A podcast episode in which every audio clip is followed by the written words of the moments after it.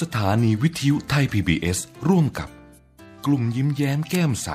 เสนอนิทานเรื่องทำไมชอช้างจมูกยาวเรื่องโดยรองศาสตราจารย์กุลวราชูพงษ์ไพโรจน์ภาพโดยณัฐฐาจุลเศรษฐพานิช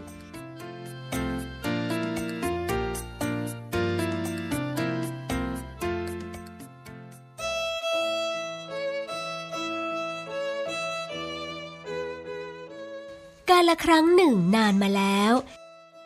ณหมู่บ้านแห่งหนึ่งมีครอบครัวของช้างอาศัยอยู่หลายครอบครัวช้างทุกตัวในสมัยนั้นมีจมูกแบนๆเหมือนสัตว์ทั่วๆไปมีลูกช้างตัวหนึ่งเป็นลูกช้างตัวเล็กกว่าเพื่อนๆแต่ช่างซักช่างถามอยากรู้เรื่องราวต่างๆจึงมักจะมีคำถามมากมายเที่ยวถามใครต่อใครเสมอ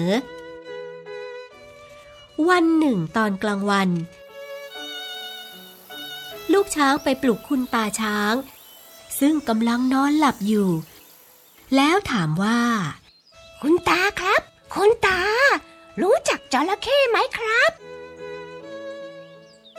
แล้วมันกินอะไรเป็นอาหารล่ะครับคุณตาช้างงัวเงียตอบว่าตาไม่รู้หรอกหลานตาง่วงนอนมากเลยขอตานอนก่อนนะลูกช้างจึงเดินไปที่ไร่อ้อยพ่อช้างแม่ช้างกำลังปลูกต้นอ้อยอยู่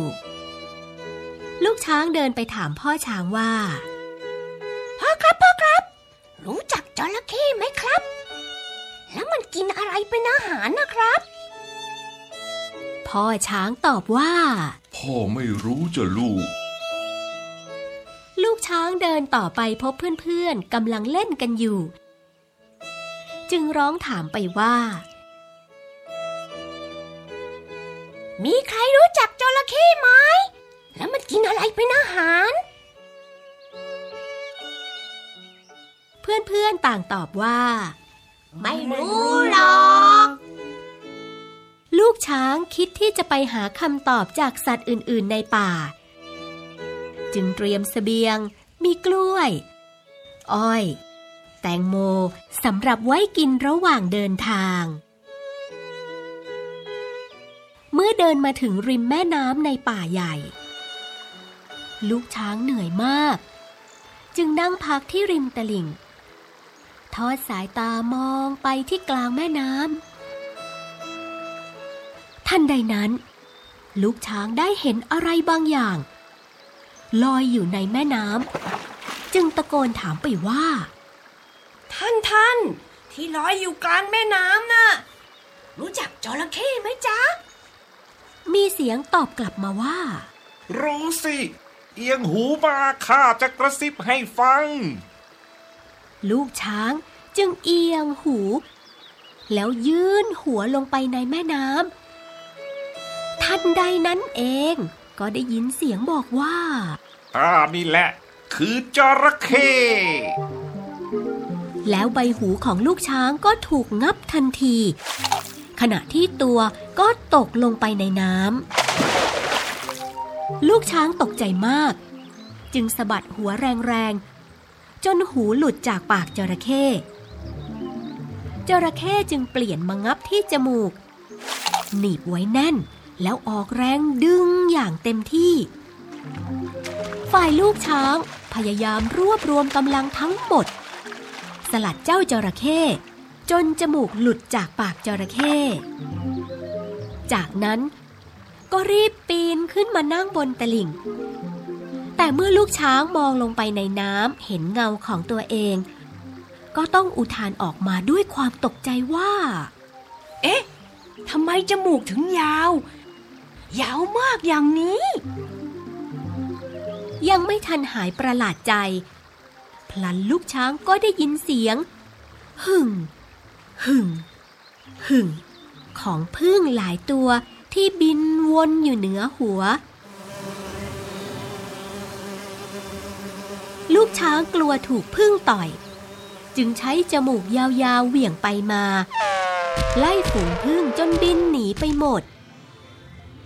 ลูกช้างนึกในใจว่ามีจมูกยาวๆอย่างนี้ก็ดีเหมือนกันแฮะใช้ไล่ผึ้งได้ด้วย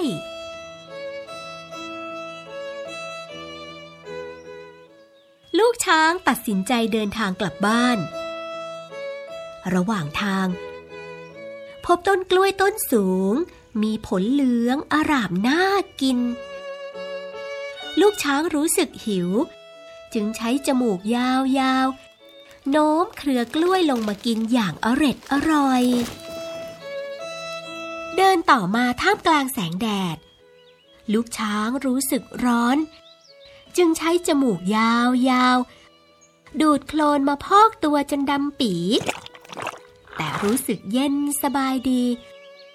จึงเดินตากแดดมาเรื่อยๆโคลนที่พอกตัวก็เริ่มแห้งเกลอะกรังก่อนจะเข้าไปในหมู่บ้านลูกช้างลงไปอาบน้ำในบึงและใช้จมูกย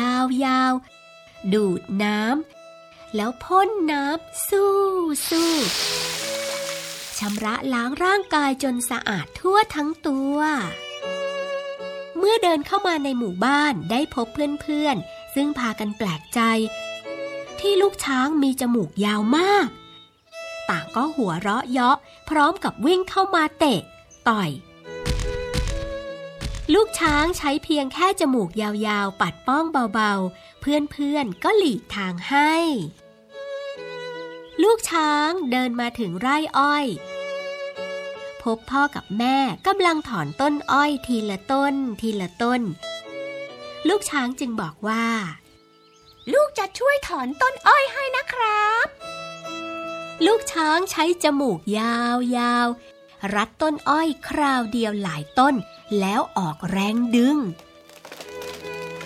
พ่อช้างแม่ช้างต่างตะลึงที่ลูกช้างสามารถถอนต้นอ้อยได้ครั้งละมากๆเมื่อกลับถึงบ้านลูกช้างช่วยคุณตาคุณยายทำความสะอาดบ้าน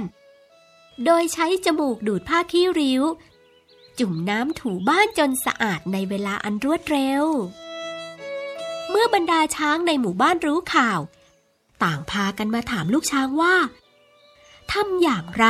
จึงจะมีจมูกยาวๆแข็งแรงและมีประโยชน์มากมายเช่นนี้ลูกช้างจึงเล่าเรื่องทั้งหมดให้ฟังวันต่อมาช้างทุกตัวในหมู่บ้านก็ขอให้ลูกช้างพาไปหาจระเข้ที่แม่น้ำในป่าใหญ่เพื่อให้ช่วยดึงจมูกให้ยาวๆเหมือนจมูกของลูกช้างบ้างตั้งแต่นั้นเป็นต้นมาช้างทุกตัวในโลกนี้จึงมีจมูกยาวๆที่เรียกว่างวงช้างช้างช้างช้างช้างน้องเคยเห็นช้างหรือเปล่าช้างมันตัวโตไม่เบาจมูกยาวๆเรียกว่างวงมีเขี้ยวใต้งวงเรียกว่างา